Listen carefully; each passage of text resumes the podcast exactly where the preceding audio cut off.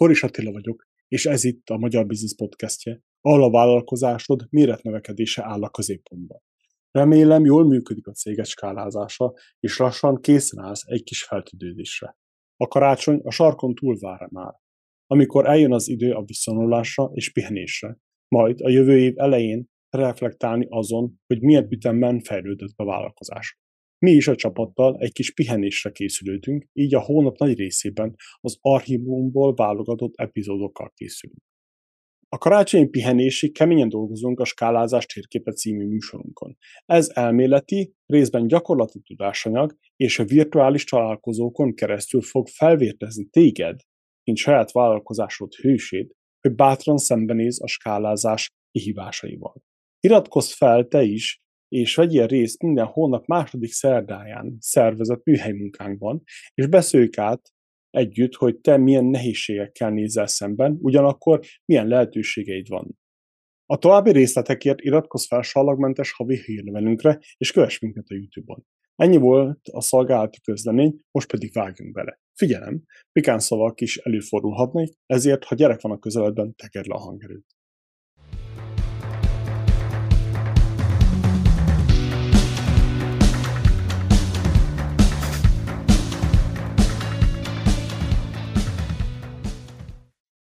Sziasztok! Mai vendégünk Molnár Peggi, és mielőtt bármibe is belekezdenénk, Peggi, hadd kérdezzem meg, hogy te mivel foglalkozol most? Igazániból két e, lábon állok, ahogy szoktam két, két, két kihívás van most pillanatnyilag az életemben. Az egyik, amit már viszonylag régóta csinálok, ez a Peggy Baby, ez gyakorlatilag egy gyerekmárka, amit 7 évvel ezelőtt hoztam létre. Ez hát stabilizálódott tulajdonképpen az életemben. Tehát az a fő munkám, úgymond. A másik lábam az pedig nem olyan régen állt mellém, vagy hogy fogalmazzak. Tehát a második láb az, az nem olyan régen keletkezett, inkább így fogalmazok akkor. Ez gyakorlatilag egy ilyen lifestyle vonal, ami, ami egy táplálkozási tanácsadás és egy coachinggal párosul. Ez gyakorlatilag a saját életutamnak lett egy része, mert hogy én magam változtam az elmúlt, hát jó egy évben testileg, lelkileg, és ez hozta magával azt, hogy én ráéreztem arra, hogy, hogy talán ez az én utam, amit nekem járnom kell.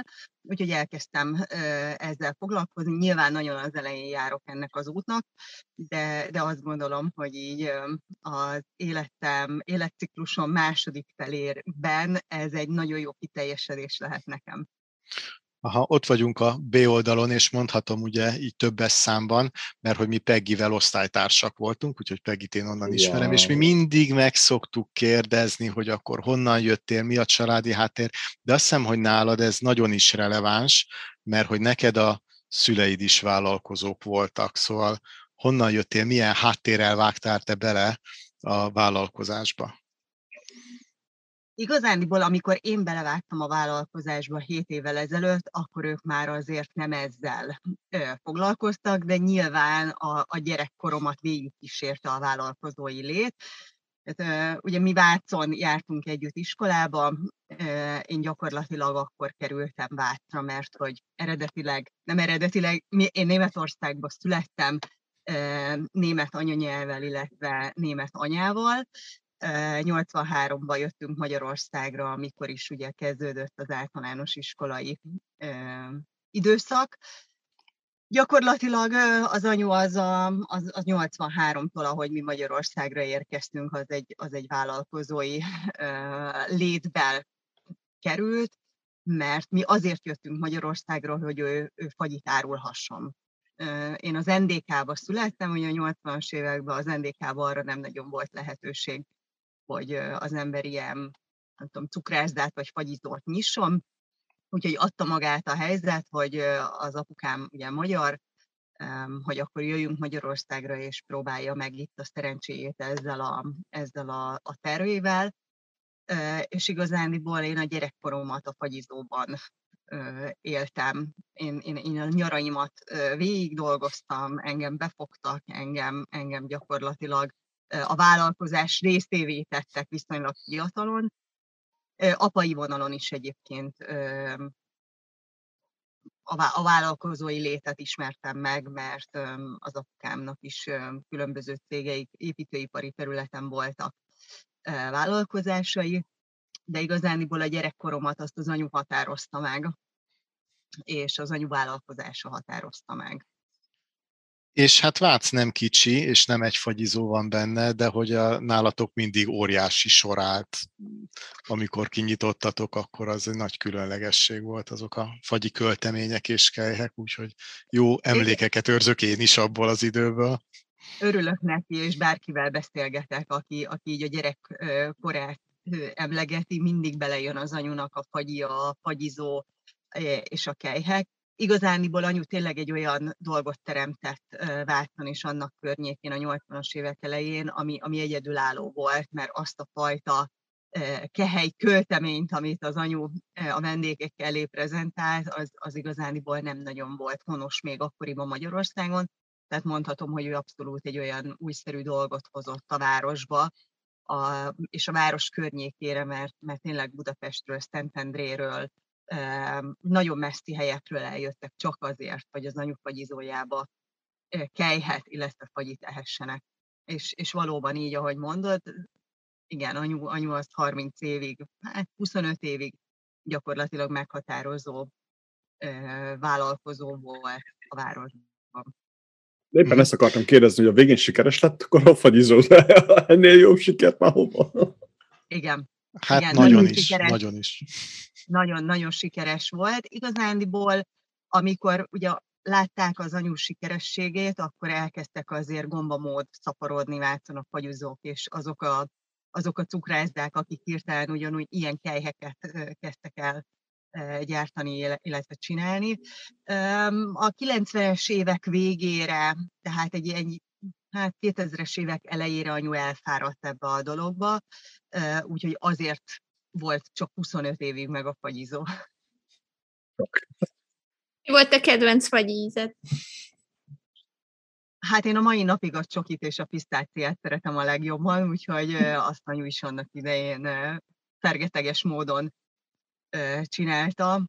Az az igazi, tehát még, még most is a számba érzem egyébként a, annak a fagyinak az ízét. Szerintem hát nem is tudom, hogy, hogy hol lettem ilyet utoljára mint amit az anyu tudott csinálni. Hát a kejhekről nem is beszélve, tehát az a fajta, az a fajta kehely költemény, amit tényleg ő annak idején itt, itt prezentált, tehát friss gyümölcs, azt képzeljétek el, hogy hogy friss mána, friss seper, friss dinnye, tehát, tehát nem azok a fagyasztott dolgok, amiket az ember mostanság kap, hogyha elmegy egy ilyen helyre, hanem, hanem minden friss volt, és, és öntetekkel, cukrozatlan tejszínhabbal, tehát az, az, az volt a másik, hogy ugye mindenhol csak ez a cukrozott tejszínhab volt, ő gépből engedte rá a fagyikehegy tetejére a, a, a tejszínhabot, és ez cukrozatlan volt, ami annak idején azért egy ilyen furcsaság volt, de pontosan azokkal az öntetekkel és azokkal a, az összetevőkkel adta ki a harmóniát. Hát olyan szószok voltak. Igen, ez csoki, most mondtad a csoki fagyit, ez csoki szószal, akkor átnyeltem. Na,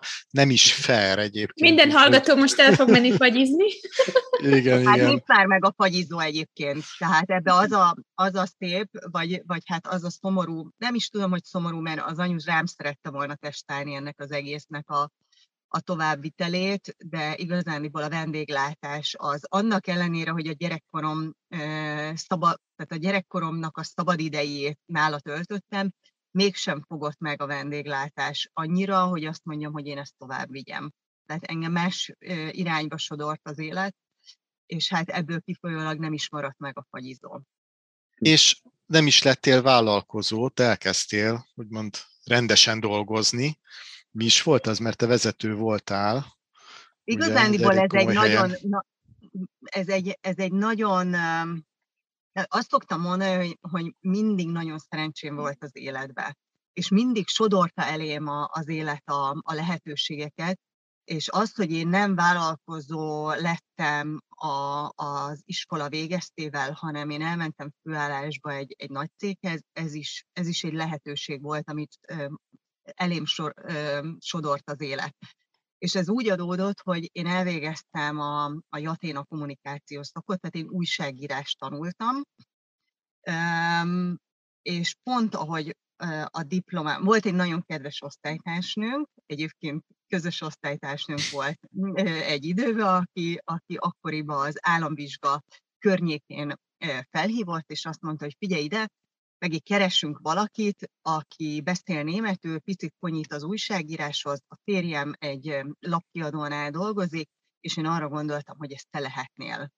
Keresünk valakit, vagy keres a cég valakit, aki kimegy Németországba, onnan irányítja azt az új heti lapot, amit a kiadó szeretne megjelentetni, és ez tökre neked való meló. Hát én mondtam, hogy Timi, te nem, nem, nem tudom, hogy te tényleg azt gondolod el, hogy én, amikor egyébként én az apukám vállalkozásába dolgozom, az anyunak is besegítek időnként, és még a gimnáziumi éveim alatt volt lehetőségem hétvégenként értékesíteni egy, egy, egy boros cégnél, tehát akkor még, hát talán még kiskorú voltam, vagy hát 18 év alatt volt, de mégis mentem borkostolóra, ami nekem ilyen borkostolókat tartani, ami nekem iszonyatos jó pénzt jelentett így a hétvégeken, tehát én gyakorlatilag megteremtettem már magamnak akkor ezekkel a trippekkel, a pocsitól kezdve mindent, tehát semmit nem kaptam,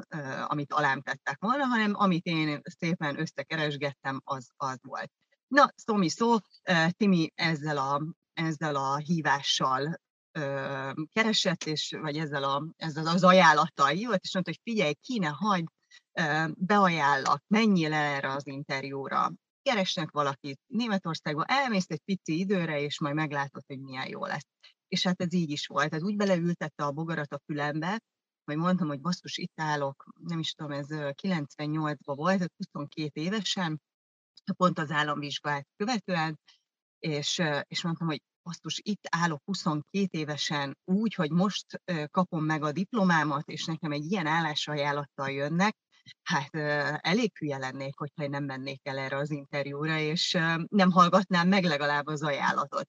Úgyhogy odaálltam a szüleim elé, és mondtam, hogy figyeljetek, itt jött ez a lehetőség, én elmegyek, meghallgatom, megnézem, és akkor majd meglátjuk, hogy mi lett. Persze, persze, menjél, csak tehát biztattak, egy pillanatig nem akartak visszatartani, és aztán ez az interjú annyira jól sikerült, hogy gyakorlatilag talán egy-két leforgása alatt meg is egyeztünk mindenbe, és hát talán egy hónapon belül nekem Németországba kellett mennem, hogy kiválasztam az albérletet, és mindent úgy előkészítsek, hogy nekem az jó legyen. Ez egy nyugat-magyarországi lapkiadó vállalat volt annak idején, akinek megyei napilapjai voltak, illetve vannak, de akkoriban az volt a terve, ez 98-ban volt, hogy megjelentett egy, egy heti lapot tulajdonképpen, egy nőknek szóló heti lapot. Akkoriban ez, a pia, ez egy piacirés volt,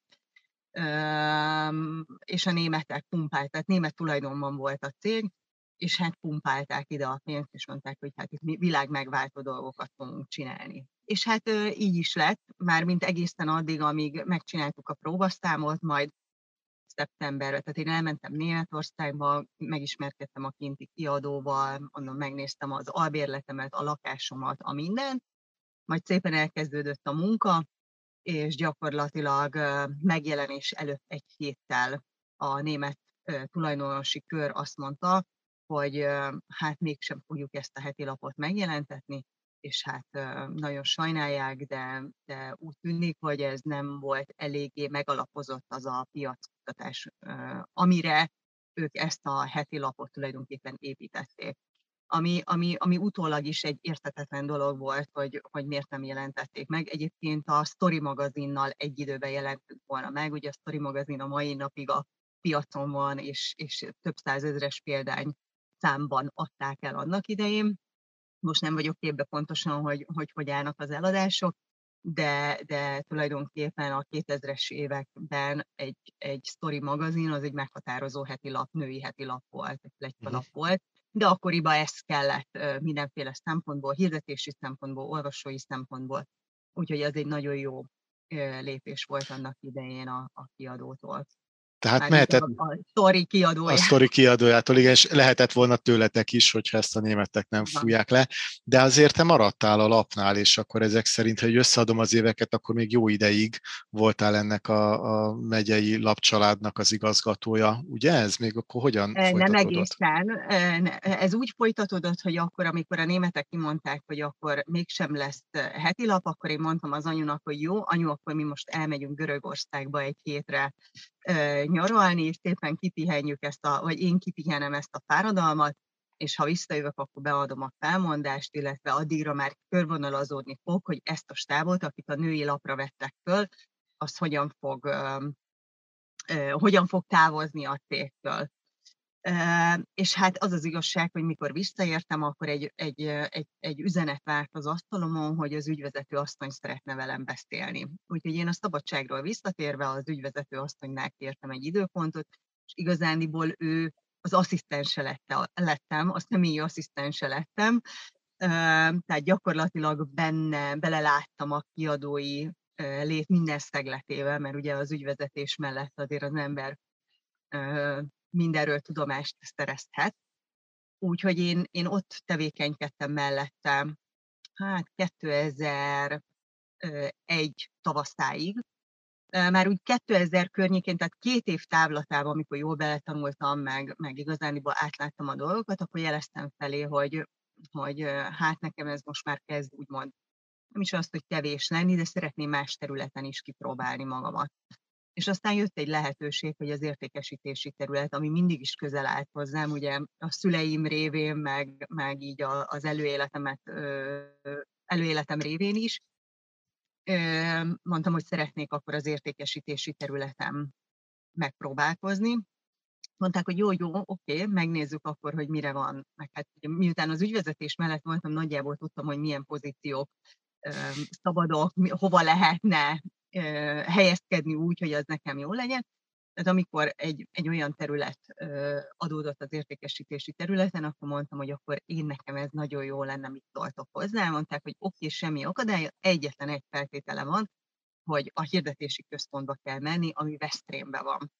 Úgyhogy én gyakorlatilag egy hónap leforgása alatt akkor úgy döntöttem, hogy jó, én ezt megpróbálom, és leköltöztem Veszprémbe. Ez volt 2001 tavaszán, tehát 2001. május 1-én, és aztán az értékesítési területen, tehát a hirdetési osztályom, én a, ez a hirdetési osztályon belül volt ez a pozíció, a hirdetési osztály vezetésének élén változás lépett be, az akkori vezető kilépett a, a, a, cégtől, és igazániból nem találtak a helyére mást, és a németek megelégelték úgymond azt, hogy nem találnak magyar vezetőt, tehát hogy akkor ide küldenek Németországból egy erre alkalmas ö, embert, aki majd itt rendeztedi egy kicsit ezt az értékesítést, meg ö, kicsit újra gondolja az egész működését a hirdetési osztálynak. Ugye ez a 90 vagy a 2000-es évek elején volt, tehát Ugye nem kell mondanom, hogy akkor virágzott a médiaügynökségek, a, a, a nagy hirdető, tehát, tehát akkor egy ilyen ipari forradalom volt a marketing területen, tehát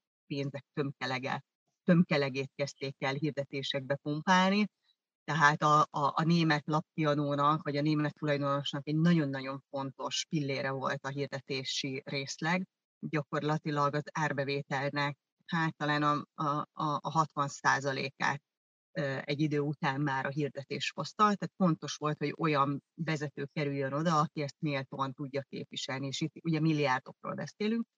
Úgyhogy ide küldtek Németországból egy vezetőt, aki ugye nem beszélt magyarul, adta magát a helyzet, hogy, hogy miután ugye nekem a, a, az anyanyelvem, tehát hogy nem, meg hát így is kerültem ugye a céghez, oda, oda tettek úgymond mellé, és mondták, hogy jó, akkor innentől kezdve nem az, az értékesítésnek nem azt a feladatát látod el, ami miatt te tulajdonképpen Veszprémbe költöztél, hanem ennek a vezetőnek leszel a jobb keze, és gyakorlatilag segíted őt a beilleszkedésbe, a, a területnek a, az átlátásába, az ügyfelekkel való kontaktálásba, stb. stb.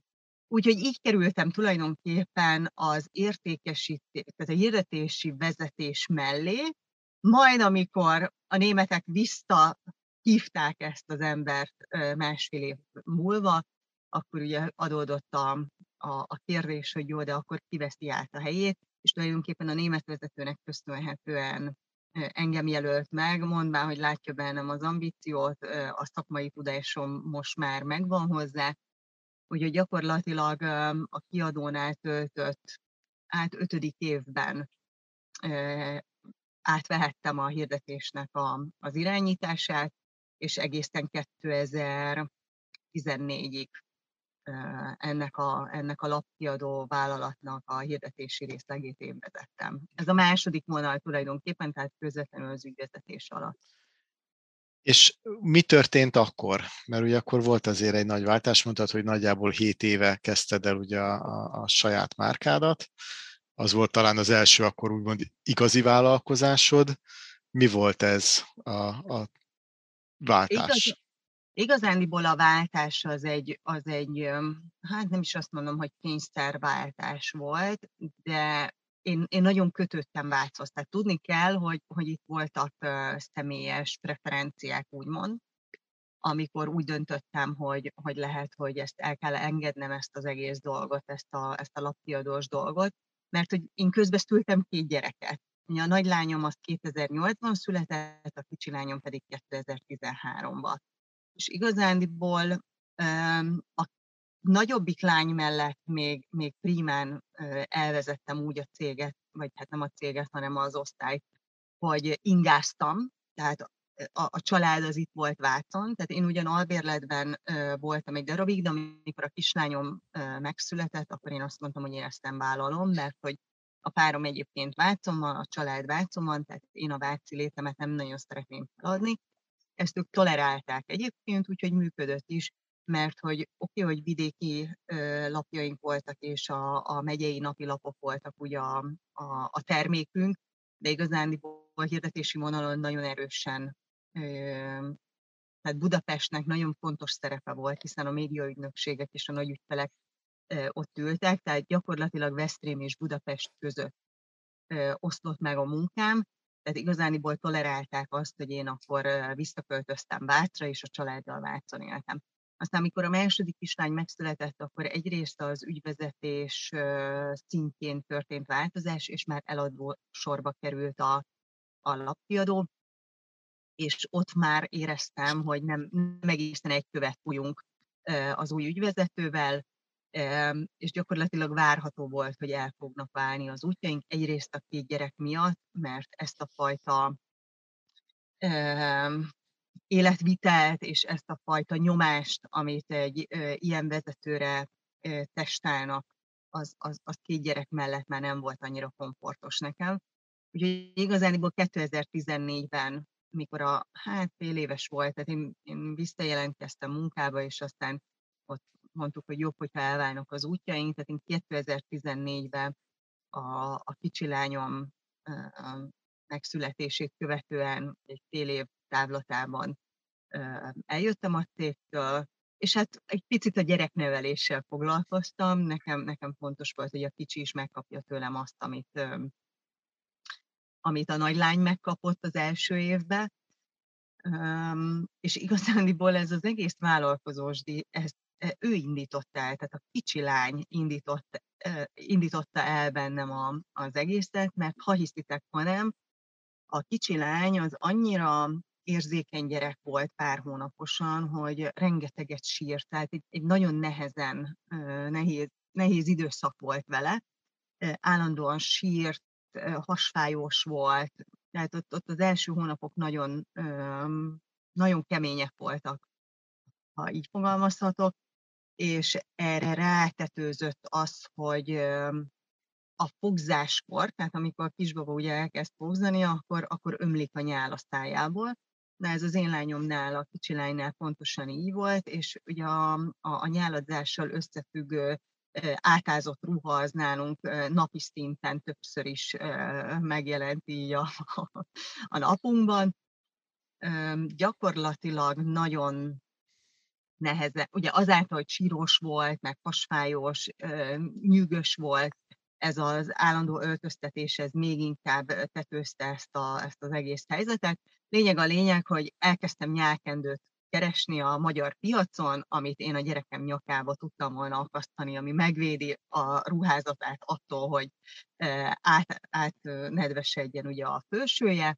Hát nem találtam a magyar piacon olyan nyálkendőt, ami nekem szuper lett volna, úgyhogy azt mondtam, hogy oké, okay, akkor itt a nagy, megint szembe jött velem a, szembe jött velem a lehetőség, hogy fölismertem azt, hogy ez egy piaci rés, Úgyhogy azt mondtam, hogy jó, akkor elkezdünk nyálkendőket gyártani, mert hogyha nekem ez probléma, akkor valószínűleg más családoknál is probléma lehetett. Úgyhogy 2015. január 31-én, tehát pár nappal ezelőtt volt 7 éves a, a, a márkám, gyakorlatilag megnyitottam a webshopot ezzel a bizonyos egy termékkel, ez a nyálkendő volt, egy vízhatlan nyálkendő egyébként, ami, ami azóta is, hál' Istennek, hogy nagyon sok kisgyereket, illetve a családját szolgálja. Hát aztán gyorsan rájöttem arra, hogy a, a vízhatlan nyálkendő tök jó, de ebből nem fogok megélni, úgyhogy termékekkel kellett egészíteni a palettát. Úgyhogy egy viszonylag szűk ö, mesdjén, vagy egy szűk termékpalettán ö, mozgok, de azok praktikus termékek, elérhető termékek, jó minőségű, bababarát. Vagány, vagányak, Vagány. nagyon, nagyon kis csinos, Vagány. igen, igen, én is azt néztem, Vagány. amikor ugye elindítottad, egyrészt van nyálkendő, hát mondom, ilyen egyszerű dologgal, nekem is egyébként pont a, a, a kicsim az 2013-as, csak ugye még van e, két nagyobb, hogy jó-jó perce nyálkendő, de, de hogy olyan kis helyesek voltak, amiket így, így posztoltál, hogy az nagyon szép volt. És akkor ilyen sapkák, sál, kiegészítő, ilyesmit képzeljen el az ember, ugye, hogy ezzel egészült még akkor ki. Van, nagyon hamar harmonizálva a nyálkendők mintájával.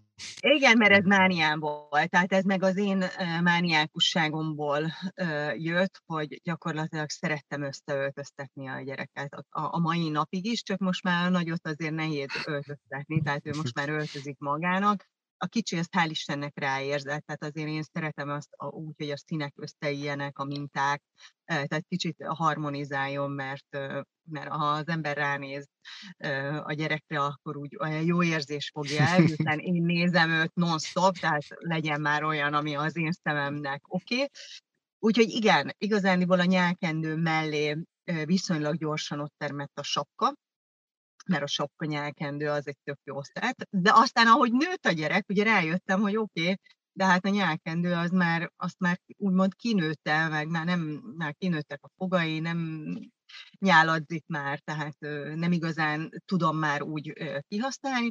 Úgyhogy a, a sapka mellé jött a sál, csősál, aztán rájöttem, fú, kéne valami nadrág is, mert, mert azok a nadrágok azok nem olyanok, mint tehát, hiányzik az a, az a nadrág a palettából, ami nem csúszik állandóan ült a kis motoron, és állandóan húzogattam le neki a, a, ugye a lábasztárát, akkor mondtam, hogy kéne egy olyan nadrágot csinálni, aminek nem csúszik fel a lábasztára, és akkor így jöttek hozzá tulajdonképpen azok a termékek, amik, amiket én a saját gyerekemen leteszteltem, kipróbáltam, úgyhogy tudom, hogy működnek. Ez nekem nagyon fontos egyébként, hogy, hogy olyat, olyat gyártsak, vagy olyat adjak el, ami, amiről tudom, hogy tökéletesen működik. Tehát egy pici összegzést most, a, amik eddig elhangoztak, ami nekem lecsapódott, ugye, hogyha van lehetőség, akkor arra le kell csapni, tehát úgy tűnik, hogy annak van szerencséje, aki megdolgozik érte, meg, meg észreveszi minden sikeres nő mellett áll egy férfi, aki támogatja, ugye, remélhetőleg, akkor egy kicsit Abszolút. én is kihúzhatom Abszolút. magam, ugye, hogy a férjed, férjed tartotta Vácon egy kicsit a frontot, de ez szerintem így teljesen normális. És, és hát, hogy a vállalkozás az probléma megoldás, tehát ugye valamilyen valós problémára kellett ráülni, tehát nem azt kell így leülni, hogy ú, vajon miből tudok pénzt csinálni, hanem milyen problémám van, és ez nekem probléma, akkor másnak is valószínűleg az. Igen, ez, ez így van. Szerintem vissza fogunk térni e, erre a, a Peggy Baby-re is, mert itt marketing, meg hogy futott ez föl, itt azért ebben nagyon sok kakó van. Engem borzasztóan érdekel az, hogy hogy jött ez a második váltás, ez a második lehetőség, ez a coaching. Tehát én is ugye a Peggy Baby miatt láttam ugye, hogy, hogy hogyan posztolsz, ez így szépen megy, ott van, és akkor egyszer csak egy fele olyan vékony Peggy, life coaching vonalat indít.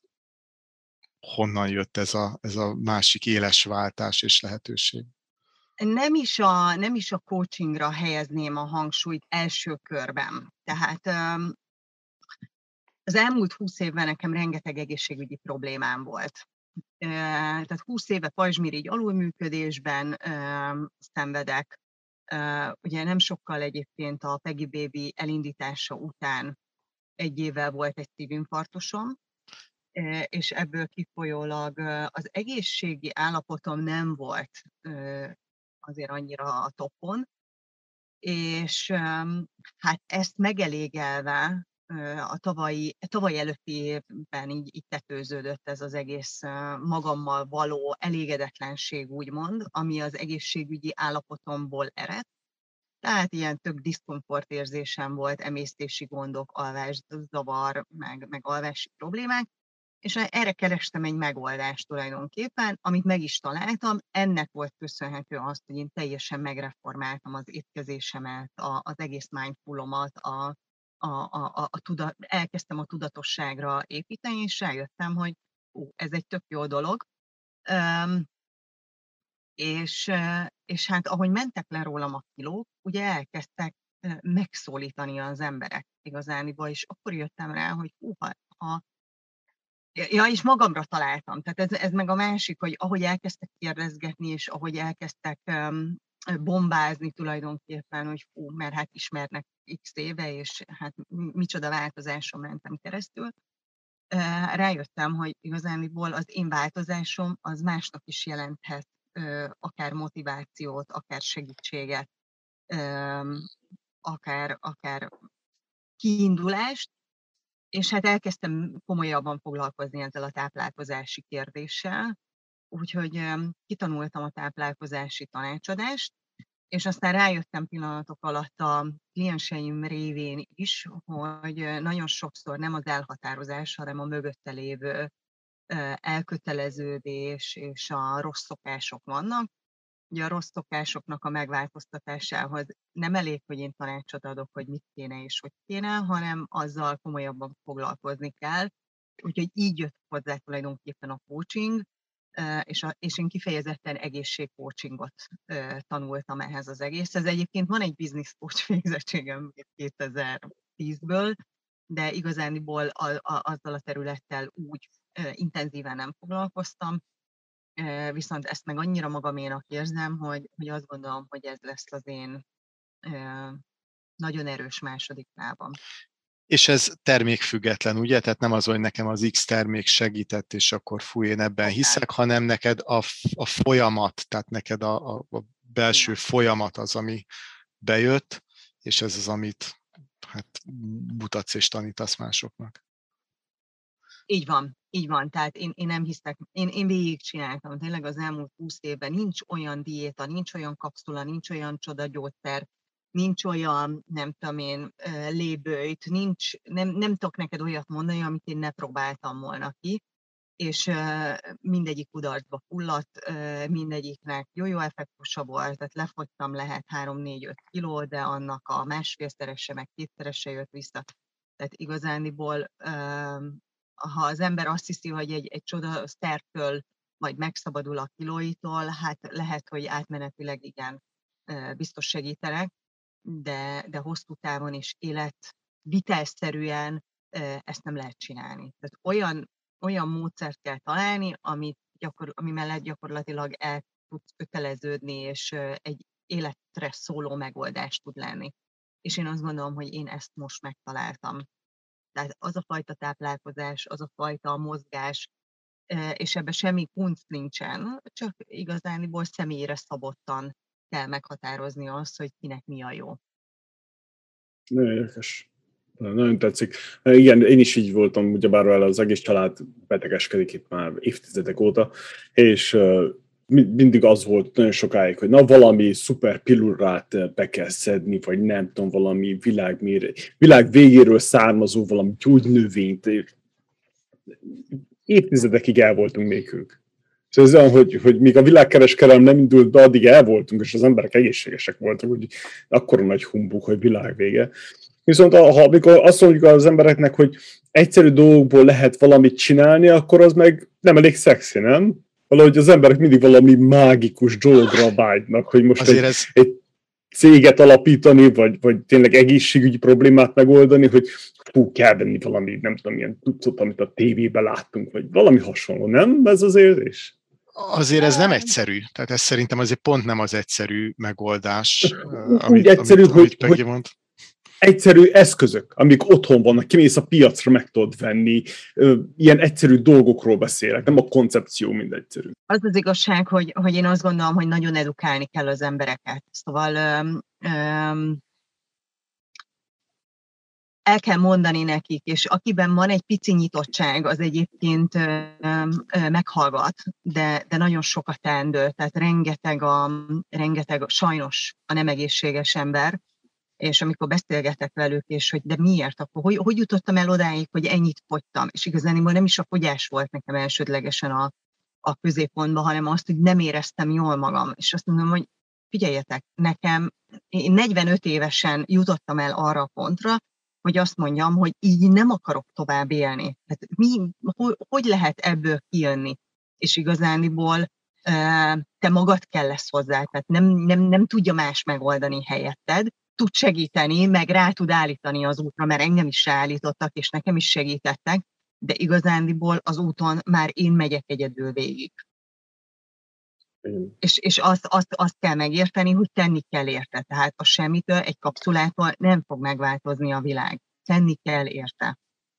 Nekem úgy tűnik, hogy ezek a, ezek a kurva reklámok, bocsánat, de annyira felháborítanak.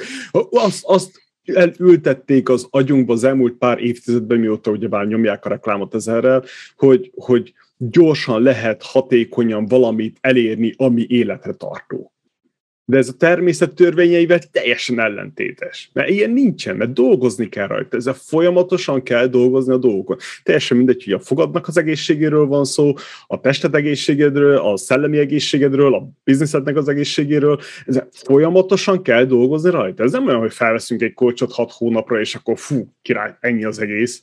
Hanem ugyanúgy kell jövőre is, meg 2025-ben is, meg 2030-ban is dolgozni rajta.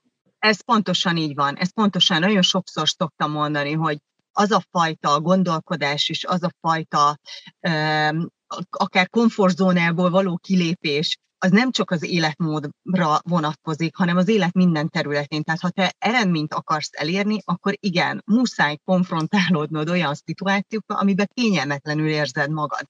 Tehát a kényelmes helyzetben nem fogsz sem fejlődni, sem változni, se semmit nem elérni. Tehát ezt, ezt tudomásul kell venni, hogy aki szeretne valamit elérni, annak igen, tenni kell, lépni kell, és ki kell lépni időnként a komfortzónából. Ez így van. Így Én egyébként elképedek, tehát amikor reggelente uh, hallgatom a rádiót, és és azt mondja, a, a, a, jönnek a reklámok, hogy nem tudom én, puffadásra vegyen be ilyen meg olyan gyógyszert, ami már uh, recept nélkül kapható. Legszívesebben, nem tudom, leütném a rádiót, és mondanám, hogy te, atya úristen, tehát tényleg az emberek azt hiszik, hogy ez a megoldás, ami egy nagyon sajnálatos dolog, tehát hogy, hogy, hogy azt gondolják, hogy majd gyógyszerrel, meg mindenféle csoda dolgokkal ki lehet ezt váltani, de nem, nem, nem. Tehát Igen, figyelj, a... én, én, én nekem meggyőződésem, hogy a, nem akarom a Covid-ot belekeverni ebbe, a, ebbe az egészbe, meg uh, ugye azt a fajta hullámot, ami most éppen uh, terhel bennünket mindenféle fronton, de azért nagyon nagyban uh, befolyásolja azt, hogy az embernek milyen a, milyen a belső állapota. És itt tehát, a bérrendszertől kezdve nagyon-nagyon-nagyon sokat számít, hogy, hogy az milyen állapotban van, és hogyan szembesül azokkal a kórokozókkal, amik megtámadják most az ember. Meg hát ott van a másik dolog, a, a szellemi állapot is. Ugye amikor be vagyunk zárva négy fal közé, akkor aztán előjönnek a démonjaink, és, és szembe kell nézni velük, mert nem lehet kimenni és inni a haverokkal, és eltompítani, hanem otthon vagy a négy fal között, és, és végig kell kínlódni az egészet. Igen, valahogy nekem az, az egész, ez, ez ilyen a szuperpirulák, meg a, a, az ilyen nagyon erőltetett, nagyon leegyszerűsített valami, valami uh, ilyen földön kívüli varázslatot ígérő reklámok ugyanabban a kategóriában vannak, mint a drogdillerek. hogy akarnak valamit eladni. Tudom, nagyon durván, meg ha szélsőségesen hangzik, de el akarnak adni neked valamit, ami most csinál valamit. És akkor attól azt érzed, hogy csináltál valamit. Pedig Angolul nem, ráadásul. Csak Angolású pont ugyanúgy is hívják őket, nem? Ugye a gyógyszerek is, hát, az a drug, drugs. Igen. Uh, igen, tehát én, én, én a cukros dolgokra is pontosan ugyanezt mondom, mert az is trigger a szervezetnek, tehát ugyanúgy, ahogy ezek a kapszulák, tehát minél, minél inkább uh, eszed szeded, annál inkább függővé válsz tőlük. Én hallottam egy nagyon jó mondást valakitől, nem tudom már kitől volt, hogy hogy a modern világ arra van dizájnolva, hogy minél több dolgot bevegyünk a szervezetbe. Senki nem láttál egy olyan reklámot, aki azt mondja, hogy, hogy egyél kevesebb cukrot. Igaz? Hanem mindig azt mondjuk, hogy vegyél be valamit többet, valami extrát. Fáj a fejed, vegyél valamit. Fáj a beled, egyél valamit. Igen. Ez nagyon durva. Igen. Azért, nem lehet több pénzt, igen, azért, azért nem lehet több pénzt elkérni, hogy, hogy kevesebbet ér. Úgy általában kevesebbet egyél, meg kevesebb húst tegyél. Igen, láttam Na egy ilyen hír... Ó, bocsánat. Bocsánat, számomra még egyébként, tehát a saját utamon tapasztaltak alapján még, még az egy döbbenetes, hogy egyébként orvosi vonalon sem kapod meg azt a segítséget, hogy hogy tudsz kimászni belőle. Szörnyű. Tehát én, én ugye a pajzsmirigy és a szívinfarktus kapcsán azért rengeteg orvossal kerültem, kerültem szembe, és azon kívül, hogy a gyógyszer, és azon kívül, hogy azt mondta, hogy hogyjál le, azon kívül semmiféle olyan segítséget és támpontot. Tisztelet a kivételnek, biztos, hogy vannak ilyenek, de igazándiból nem, nem, nem látom azt a törekvést orvosi oldalról, hogy, hogy meg akarják hosszú távon oldani a betegnek a problémáját. Sajnos. Hát, ugyebár ők is úgy lettek meg dizájnolva az orvosok, hogy, hogy pirulákat írnak fel. Ugyebár régen az volt, hogy a pirulát az ott az utolsó dolog, amit adtak neked, és mindig azt mondták, hogy na próbálj ki egy ilyen teát, próbálj ki egy olyan nem tudom micsodát, és akkor utána, hogyha semmi nem segített, akkor jöttek a gyógyszerek. De most az olyan, hogy a kölyköt elvittük az egyéves check és volt egy izé kis pattanás a seggén, és akkor már rögtön ki akarták írni a nem tudom milyen antibakteriás sekrémet. Bocsánat, de bazd meg! Micsoda? I- I- innen indulunk ki, hogy rögtön kiírjunk valamit. Miért nem teszel rá egy kis, mit tudom, olívolajat, vagy valamilyen izé, teafa, egyszerű teafa, dolgot. Teafa olaj. Azt, amit. Most ilyen, ilyen egyszerű dolgok, és akkor, és az a legrosszabb az, legalábbis az én szemből, szemből, ahogy analizálom a világot, vagy próbálom megérteni nagyjából, hogy mind, az élet minden egyes területén ez van hogy, hogy ez van egészség, ugyanez van a mentális egészséggel is, ugyanez van a bizniszekkel, a marketinggel, az értékesítéssel, mindennel ugyanez van, hogy az emberek türelmetlenek, és most akarnak valamit. Uh-huh. És nem értik meg azt, hogy először is te kell megcsinálni azt, amit ke- meg kell csinálni, le kell tegyed azt a kőkemény munkát, és másodjára pedig az, hogy ez egy hosszú távú dolog. Ez nem fairy tale, hogy, hogy izé a suhánggal csupunk egyet, és megoldódik. Igen, de kanyarodjunk is vissza egyébként az üzlethez, szerintem azért eléggé, eléggé lógva hagytuk ugye az első vállalkozást is, és most szerintem nyugodtan váltogassál, hogy, hogy a, a Peggy Baby-re vagy erre a, a, a lifestyle részre mondod. Hogyan indítottad be? Milyen tőke kellett ehhez? Tehát, ha jól értem, akkor azért volt, volt egy tök jó állásod, tök jó fizetésed. Kellett ehhez valamilyen egyéb tőke bevonás, vagy magad egyszerűen csak elindítottad félretett pénzből? Félretett pénzből, tehát e, erre nem volt. Ugye amikor, amikor előálltam a családnak, meg megmondtam, hogy akkor én most nyelkendő bizniszbe fogok, akkor mindenki, na pontosan így ilyen mosolyra uh, húzódott a szája, és kérdezték, hogy te ezt komolyan gondolod? Hát mondtam, figyeljetek, több is veszett már Mohácsnál, uh, igazániból azt hiszem, hogy talán azt mondtam, hogy egy millió forintot vagyok hajlandó így beletenni kezdetként. Ha elúszik az egy millió forint, hát na bum, most voltak már ennél rosszabb befektetések is korábban. Úgyhogy megcsináltam a saját, megcsináltattam a saját webshopot, meg, meg ugye, e, tehát azért ez a termékfejlesztési történet, ez egy hosszabb időszakot vett, vett igénybe. Ugye én ezt a kicsi mellett csináltam, tehát ugye ilyen három-négy hónaposan rájöttem, hogy erre valami megoldást kell találnom, ugye elkezdtem a magyar piacot felkutatni, de csináltam egy piackutatást, ami nagyon közel állt akkoriban hozzám, hát hiszen ugye a hirdetési területen ezzel rendszeresen szembesül az ember, akkor egy kicsit megnéztem, hogy, hogy honnan mit, mit lehet, az anyukák hol vásárolnak, mi, tehát gyakorlatilag így körbe, körbe jártam a dolgot, milyen marketing pilléreket kell nekem itt figyelembe venni, és akkor én azt mondtam, hogy ha évente születik mondjuk 90 ezer gyerek a, a, a, az országban, és mondjuk nekem abból egy százalék, azt hiszem, hogy így számoltam ki, hogyha ezer, ezer család vásárol tőlem, akkor mit tudom én, ekkorra itt, itt lesznek, tehát nullszaldónál lesznek, a befektetés visszajött. Szóval csináltam egy számítást, egy, csináltam egy, egy, egy büdzsét, amit nem, nem volt ez azért annyira nagyon. Miután nem, nem akkora összegről beszélünk, csináltam egy ilyen grób üzleti tervet, úgymond, mondom, piackutatásra egy kicsit alátámasztottam, és mondtam, hogy hát nagyot talán nem fogok ezen bukni. Úgyhogy, úgyhogy innen indult, és aztán végül is hál' Istennek, hogy nem buktam el ezt a, a dolgot, hanem szépen építettem, építettem lépésről lépésre. Mm. Jó, akkor ez innen. Egyébként hol gyártattad? Ezt Magyarországon varták, vagy Vácon varták? Ki, ki, ki gyártja ez ezeket? egy kézműves magyar termék, ezt e, Váctól 5 kilométerre egy Cölliget nevezető községbe.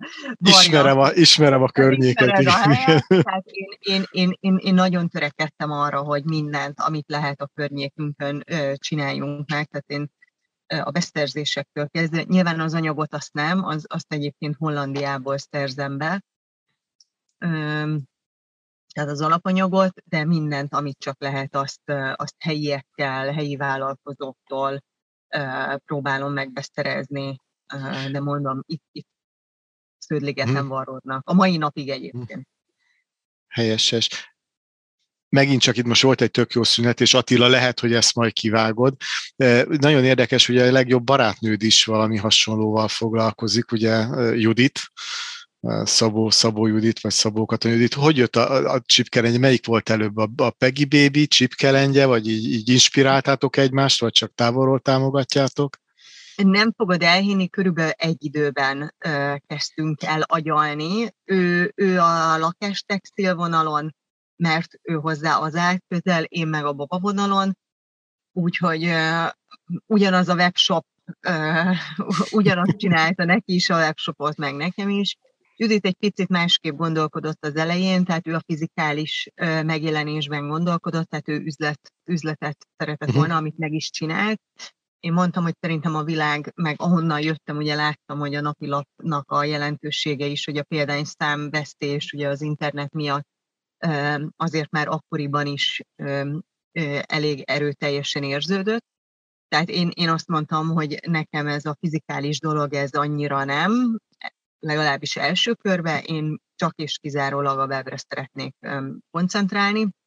Úgyhogy tulajdonképpen pont a lapkiadós kapcsolataim révén találtam valakit, aki, aki megcsinálta a webshopomat, az enyémet is, meg az övét is, Ugye én közben megcsináltam a fizikális boltomat is, de nem azért, mert annyira nagyon nagy szükség volt rá, hanem inkább az volt az oka, hogy a webshopot otthonról csináltam. És igazániból a személyemnek kellett az, hogy én kimozduljak otthonról, és ne punyadjak bele ebbe az otthoni állapotba. Tehát amikor érzed azt, hogy már nem, nőként nem teljesedsz ki, mert nem számít, hogy éppen milyen a hajad, meg azt, hogy te éppen melegítőbe, non-stop melegítőbe, meg csak lapos cipőbe rohangálsz, amikor ez így tudatosul, hogy ez, ez így nem oké, és te igazániból nincs is okod arra, hogy te fölöltözzél, mert lemész három méterrel odébb az irodádba, vagy átmész az irodádba, vagy mondjuk nálunk pont a földszinten van, akkor úgy, úgy elgondolkodsz azon, hogy, hogy mit tudnál tenni annak érdekében, hogy azért ezen változtas. Nyilván ez, ez az otthoni légkört is befolyásolja, amikor nem, nem érzed, nekem legalábbis fontos volt, hogy a kinézetem, hogy, hogy rendben legyek, annak ellenére ugye, hogy azért az egészségem nem volt a toppom, de mégis éreztem, hogy, hogy itt tennem kell valamit, és tulajdonképpen a fizikálisból így keletkezett, hogy, hogy én egy irodát kerestem magamnak. Tehát én azt mondtam, hogy kell nekem valahol nagyon közel egy fizikális hely, ahova én ki tudok vonulni a webshoppal, és tulajdonképpen ott meg tudom csinálni azt, amit én az otthoni irodámban meg, tud, meg tudok egyébként csinálni, de mégis szükséges az, hogy én felöltözzek, rendbeszedjem magam, illetve keretek közé tegyem a mindennapjaimat. Talán ez, ez volt, ami még nagyon-nagyon sokat dobott ezen a, ezen a döntésen, hogy ugye amikor az ember otthon van, és, és otthon csinál mindent, akkor, akkor, akkor úgy nincs kerete a napnak. Tehát, vagy legalábbis nekem ez akkoriban nem ment, lehet, hogy most már menne, mert már másképp látom a dolgokat, de akkor egy-két év távlatában, ahogy elindult, ugye 2017, 16-ban volt az infarktus, 17 környékén kezdtem úgy el, először érezni, hogy, hogy itt nem. Ráadásul a kicsi ugye elment óvodába, és mondtam, hogy hát itt valamit akkor, akkor, akkor változtatni kell. Úgyhogy, úgyhogy keretet ad, adtam a napnak tulajdonképpen azáltal, hogy béreltem egy külső ö, irodát, vagyis hát irodának indult, de aztán olyan helyen van, és, és olyan, olyan, olyan, olyanná tettem, mert ez egy lepukkant kis sarki kocsma volt tulajdonképpen előttem. Nem is kocsma volt, hanem egy hangszerbolt volt, uh, ahol, amit én azóta is bérlek. Um, a hangszerboltot átalakítottuk, és olyan szép lett, hogy kár lett volna nem uh, showroommá, vagy, vagy boltá uh-huh. alakítani. Aztán inkább a bolt mellett döntöttem, mondván, hogyha van valakinek kedve bejönni, megnézni a termékeimet. Ugye azért ez jött igényként, hogy hát milyen a, milyen a fogása a sapkának, milyen a fogása nem tudom, a nadrágnak, a tipegőnek, ennek annak. É, otthonra nem szívesen engedtem be senkit, megmondom nagyon őszintén, mert az a mi privát szféránk, az a, az, az otthonunk, ö, azt, hogy most a, a vállalkozásnak egy részét ott működtettem, hát na bum, de, de ezt az átjáró házat én nem nagyon szerettem volna otthon.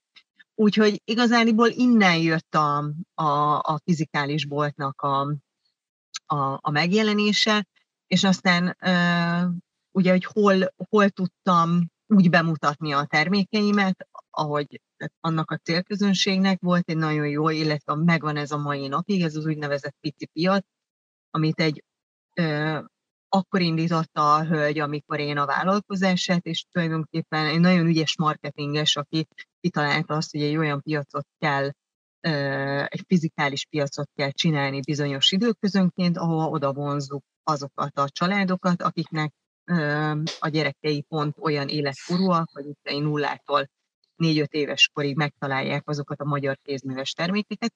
Úgyhogy a pici piac révén szembesültem azzal, hogy, hogy ott vannak azért nagyon ügyes, helyes kis magyar márkák, onnan volt egy csomó kapcsolat, és azt, amikor így beszélgettünk, hogy nekem a fizikális üzletem lesz, váltom kifejezetten ez a kézművességre fókuszálva, akkor mondták, hogy hát ők is szívesen kiraknák a termékeiket, hogyha én ezt megengedem. Úgyhogy igazándiból mm az egyik adta, hozta a másikot, úgyhogy most valami 12-3 magyar kézműves márkának a portékáját lehet az üzletemben megtalálni a sajátom mellett.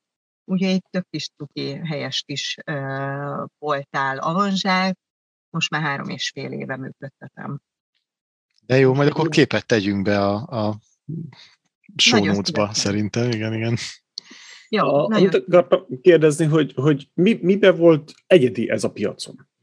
Formájába, anyagába, szabásába? Mi, mibe volt ez egyedi? Mert azért nyáladzók hát vannak már régóta a piacon, azért kérdezem. Hát, nézd, maga a termék jellemzői, amik, amiket én magamra szabtam, hogy tudnia kell ennek a terméknek, olyan nem volt. Tehát nekem feltétel volt azt, hogy bízhatlan legyen, de mégis bababarát, ugye, hogy lélegezzen kellően az az anyag, és ne, ne, ne pattogjon ki a gyereknek a bőre tulajdonképpen, trendi legyen, mintázatában ne csak a mesefigura és a, a nem tudom én, Walt Disney, Mickey Egér, meg a mindenféle, nem tudom én, napocska, meg, meg, meg, meg az ilyen extrém nagyon uh, vuk, meg amit el tud képzelni. Tehát akkoriban ezeket lehetett kapni, egyébként nem tehát minőségében olyan, ami nem, nem mondhatnám bababarátnak. Tehát poliészter, tehát műszálas volt, a gyereknek a nyaka izzadt tőle. Tehát én, ha hiszed, ha nem, a piackutatás az úgy történt, hogy én az összes Magyarországon felelhető nyálkendőt beszereztem, akkoriban azt hiszem négy vagy öt helyen lehetett, tudtam hozzáférni, és hát mindegyik olyan volt, tehát mindegyikben volt valami hiba, tehát vagy az anyaga nem volt olyan, vagy a szabása nem volt olyan, vagy nem lélegzett a gyereknek a bőre, vagy beleizzadt, vagy a mintájával volt gond, és mondtam, hogy de nekem, tehát tök jó, hogy, hogy ezek így vannak, de nekem ennél egy, egy, egy, egy még jobb kell, ami nem olyan vastag, hogy a gyerek majd megfullad tőle, tehát nincs az a fullasztó érzése, akkor állítható legyen mondjuk a patentja, hogy ugye amíg pici egy baba, egy négy-öt hónapos babának még nagyon, nagyon nincs nyaka, ugye ilyen, ilyen nagyon kis duci, tehát, hogy egy négy-öt hónapos gyereknek ugyanúgy jó legyen, mint mondjuk egy másfél évesnek, akinek már azért van megnyugodt nyaka, ugye az már egy, egy emberi formát ad, vagy hát fej, fej és, igen, igen, és, és nyak, tehát nem tudom, biztos értitek, hogy mit akarok mondani, hát a piciknek ugye nincsen. Igen. Tehát ezeket a szempontokat én akkor mérlegeltem, és, és ilyen termék nem volt a piacon. Tehát én, amikor 2015-ben megcsináltam az első Peggy Babys nyelkendőt, akkor hoztam mindazt a, mindazokat a termékjellemzőket, amik addig nem voltak meg egy termékben. Na, nagyon gratulálnom kell, mert ilyen egy igazi piackutatás. Hogy elmész, megveszed, kipróbálod, hozzányúlsz. Nagyon jó, nagyon jó. Ennél lenned nem is kéne adni. Bocsánat. Én is pont vissza akartam utalni a, a vállalkozás lépésről lépésre első 22 részünkre, ahol így elmondogattuk, hogy nagyjából milyen lépésekből áll egy vállalkozás beindítani, amit aztán jól szerintem egyikünk sem csinált végig egytől, egytől 22-ig, de igen, tehát abban is volt erről szó, hogy a piackutatás nagyon fontos, és ez tényleg ilyen becsülendő, hogy ennyire tudatosan igen, ez egy egyszerű neki. példa arra, hogy, hogy mhm. honnan tudod, hogy, hogy mi nincsen a piacon. Csak ha elmész és megnézed, honnan tudod, hogy milyen minőségűek azok a termékek, szolgáltatások. Elmész és kipróbálod. Mindegy, hogy kozmetikáról van szó, masszázsról, vagy tényleg egy, egy egyszerű babakendőről, ez kell próbálni. Meg kell fogni, megnézni, igen, ez, ez, ez, ez, ez pontosan így volt. Tehát azt, hogy az én fejemben megfogalmazódott egy dolog, az még nem jelentette azt, hogy, hogy, hogy ennek lesz létjogosultsága. Tehát tényleg látnom kellett, és engem ez abszolút vezérelt ö, akkor is, meg, meg igazániból most is, tehát bármit, bármit csinálok, hogy olyat csináljak, ami, ami, ami praktikus, egyedi, ö, lássam, hogy, hogy mi az, amit az egyik tud, mi az, amit a másik tud. Tehát én szerintem a piackutatás az egy elengedhetetlen dolog ahhoz, hogy, hogy, hogy, hogy működjön a dolog. Így van. Ugyebár a, így van, ugyebár a piackutatásnak van egy nagy lényege az, hogy megáll, megállapítsad, hogy mi az az árérték arány.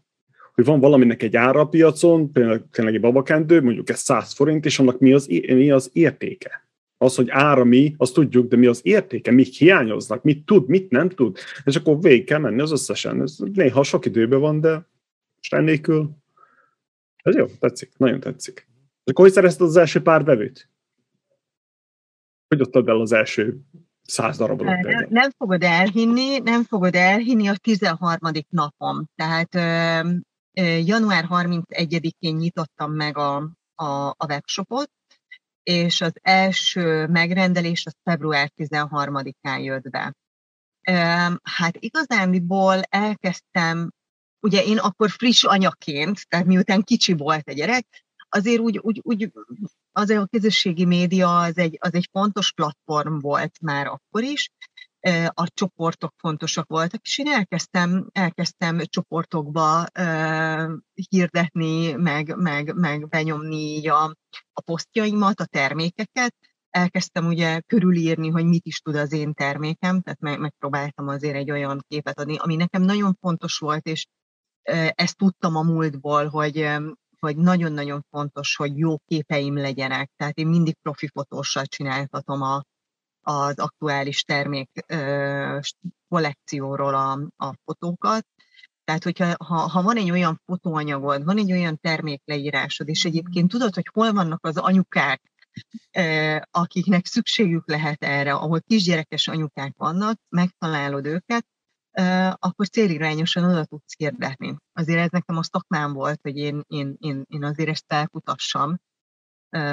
Úgyhogy ezt viszonylag gyorsan megtaláltam így. Tehát nekem, nekem a közösségi média egy nagyon erőteljes lábam volt, meg hát aztán ugye a, a Google és a társai, meg a mindenféle együttműködések egyébként. Tehát elkezdtem arra törekedni, hogy, hogy találjak olyan kapcsolódási pontokat másokkal, akik esetleg tudnak az én termékeimről véleményt mondani, nagy célcsoportot vagy nagy célközönséghez eljuttatni ezt, a, ezt az információt. Úgyhogy, úgyhogy így tetszik ez az együttműködés, ugye bár általában az embereknek, a vállalkozóknak két irányja van, az egyik az a tartalommarketing, az, hogy generál valamit, egy podcastet, egy videót, egy blogot, akármicsoda, és van a hirdetés.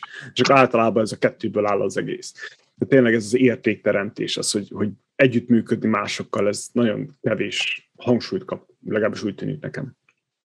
Nekem ez nagyon fontos volt már az elejétől fogva, úgyhogy, és gyorsan be is láttam, hogy ezek jól működnek és a mai napig jól működnek egyébként. Mm.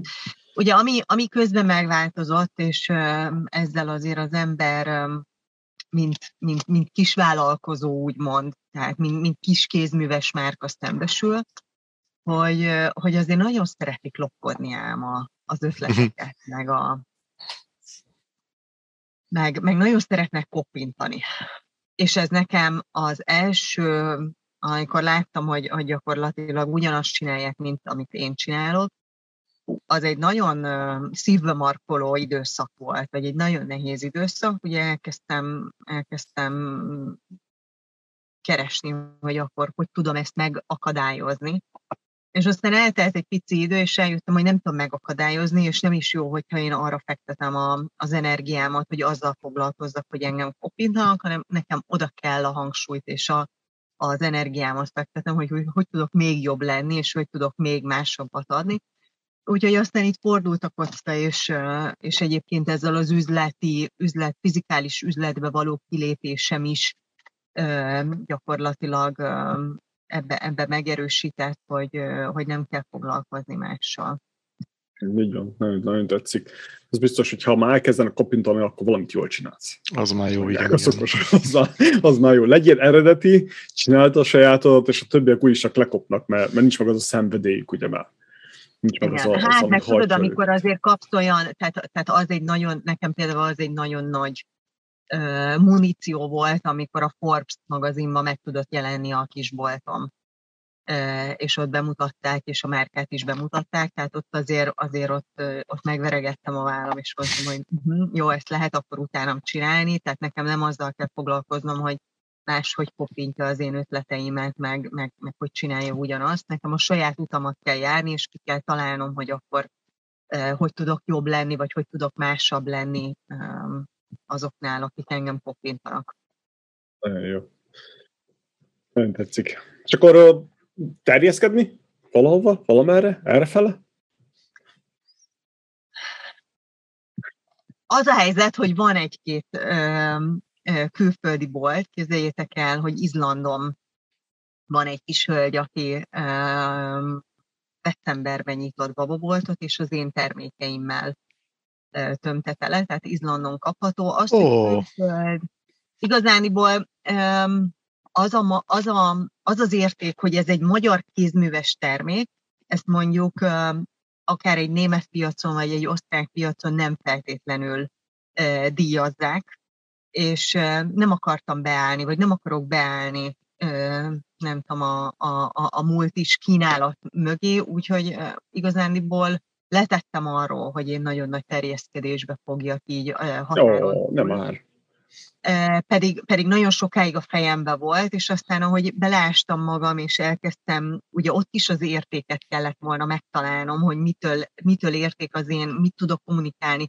Mikor mondtam, hogy akkor nekem a Németországban a helyem, hát hiszen beszélem a nyelvet, és hogy egy 80 milliós országban micsoda merítési lehetőségem van, igen, csak amikor megnéztem, hogy, hogy, hogy mi, a, mi, a, mi a kínálat, akkor rájöttem, hogy én egy, egy nagyon picike hát ott, porszem lennék, tehát nem, nem érdemes, nincs annyim, és, és nem érdemes annyi energiát belefektetni, mert biztos, hogy nem tudnék úgy érvényesülni, mint ahogy a magyar piacon tudok. Uh-huh.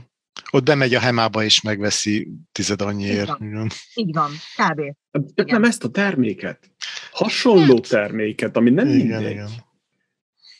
Igen, csak nem tudom mindenkinek elmondani, és, és ott azért más számok, ö, számok vannak, tehát ö, azért annyira nem nőtte ki magát ö, ez a márka, hogy nem tudom, csilliárdokat tudjak befektetni egy olyan piacon, ahol erre kellene, vagy ahol szükség van, vagy szükség lenne sokkal több pénzre.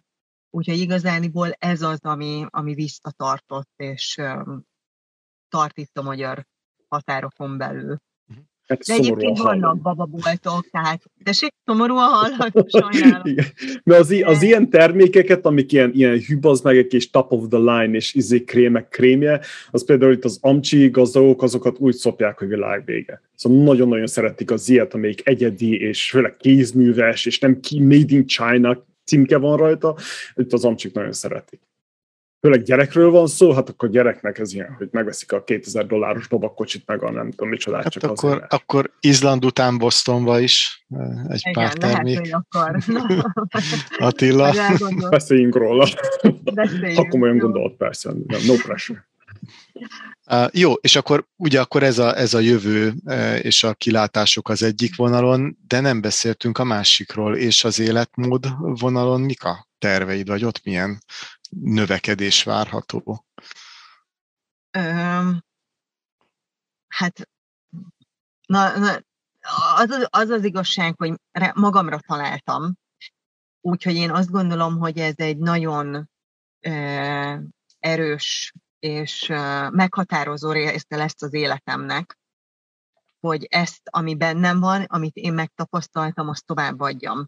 Hát én, én azon dolgozom, hogy minél több emberhez eljusson az, ami, amin én átmentem. Tehát most a márkaépítés időszakát ö, élem Peggy Lifestyle oldalon, és aztán ez majd hozza, mert már vannak klienseim, hál' Istennek, és vannak sikerek is egyébként. Úgyhogy ö, már egy klubot is működtetek, ahol információk tömkelegét próbálom ugye megosztani a, a klubtagokkal de hogy ezt meddig fogom tudni felfejleszteni, és meddig fog tudni elmenni, azt majd, majd meglátjuk. De, de most egy erőteljes márkaépítésen vagyok. hangzik. Izgalmas. Igen. Szuper. Ugye, ugye mi, a, mi, a, mi a különbség a kettő között? A, a Peggy Baby, ott, a, ott maga a termék, és a Peggy Baby-t, mint márkát ö, kellett felépíteni. Itt meg oké, okay, hogy Peggy Lifestyle, de itt igazándiból én állok mögötte, és én, tehát ez egy, ez egy én márkaépítés tulajdonképpen, ami, ami, ami egy, egy, egy másabb kihívás azért.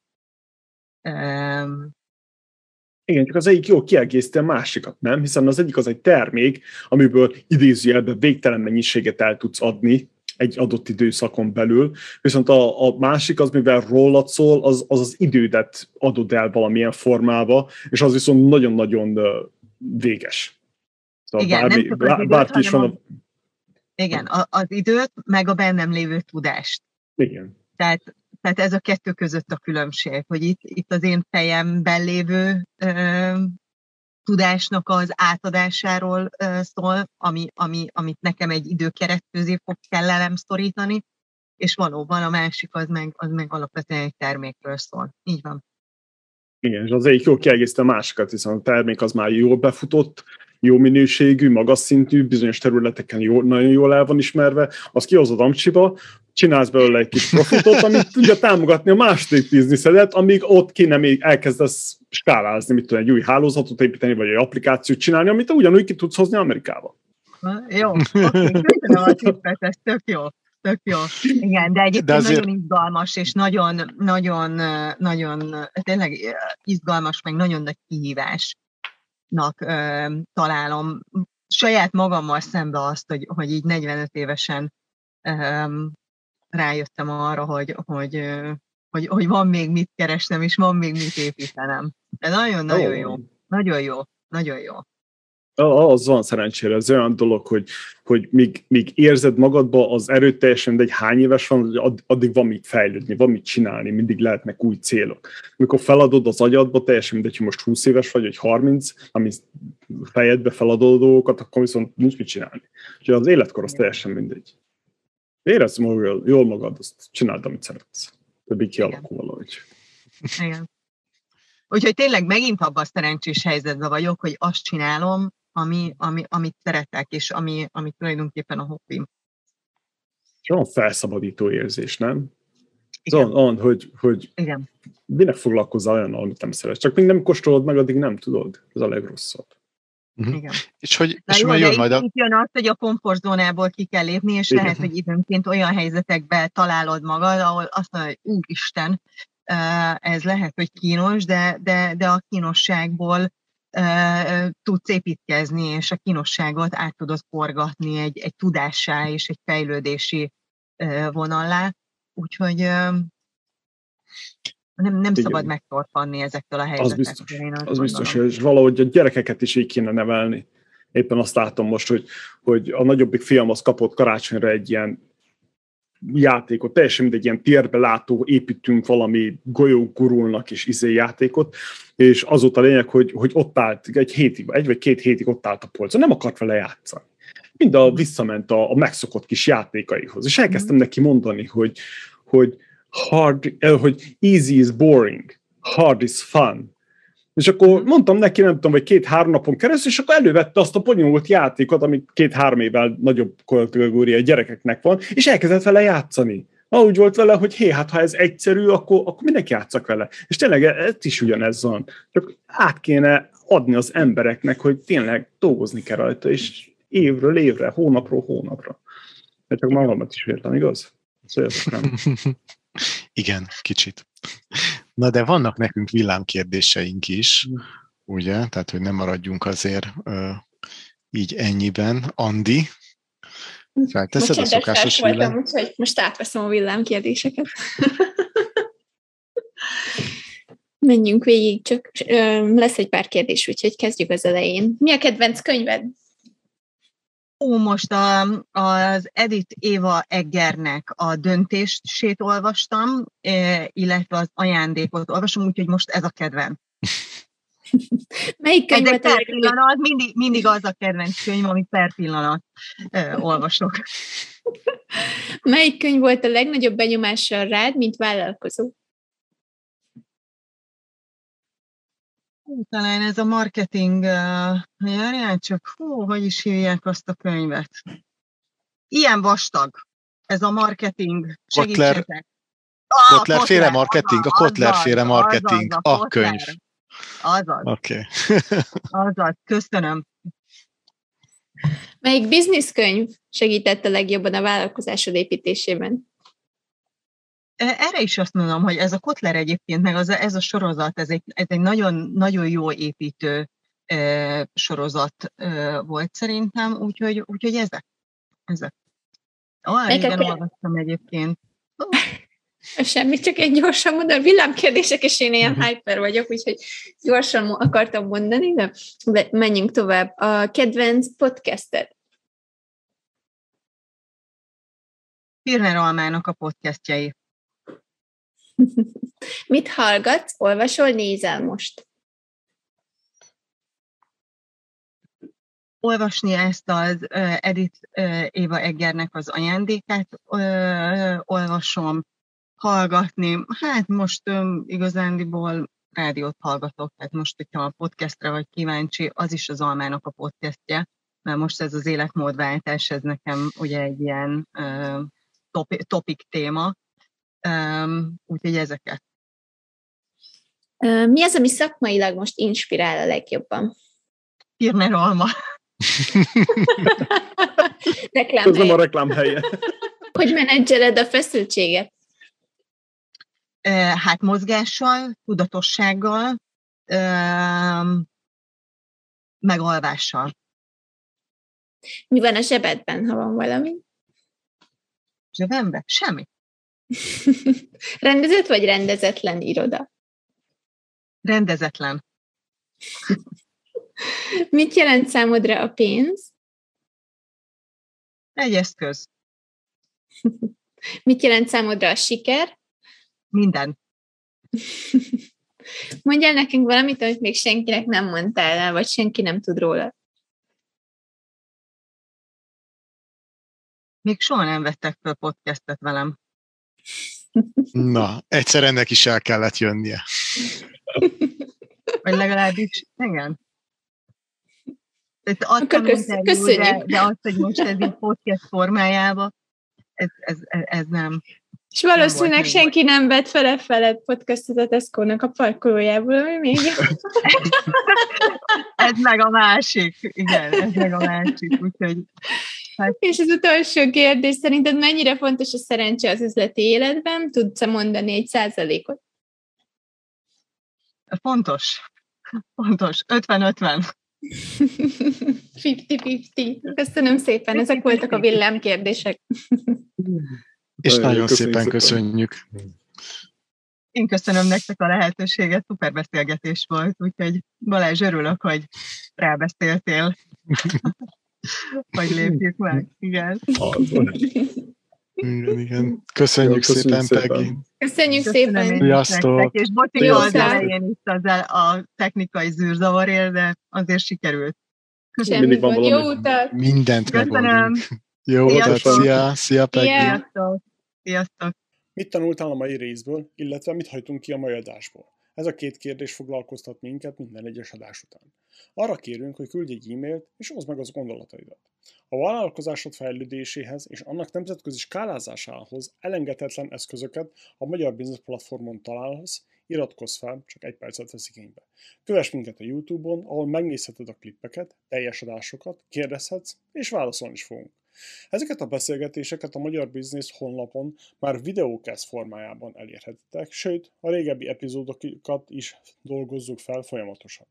Ezennel szeretném megköszönni a vendégeinknek, hogy eljöttek a virtuális stúdiónkba. Furis Attila voltam, köszönöm a figyelmedet, és köszönetet csapatnak.